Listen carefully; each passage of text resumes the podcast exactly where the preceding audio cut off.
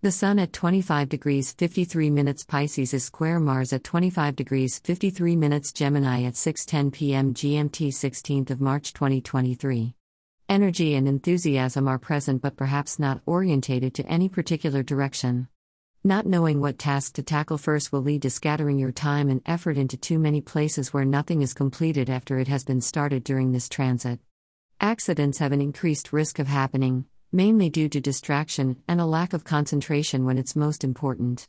Also, be vigilant about an increased vulnerability to infection, especially if it's caused by injury.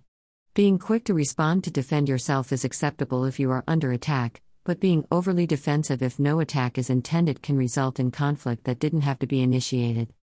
Copyright Sarah Cochran 2023.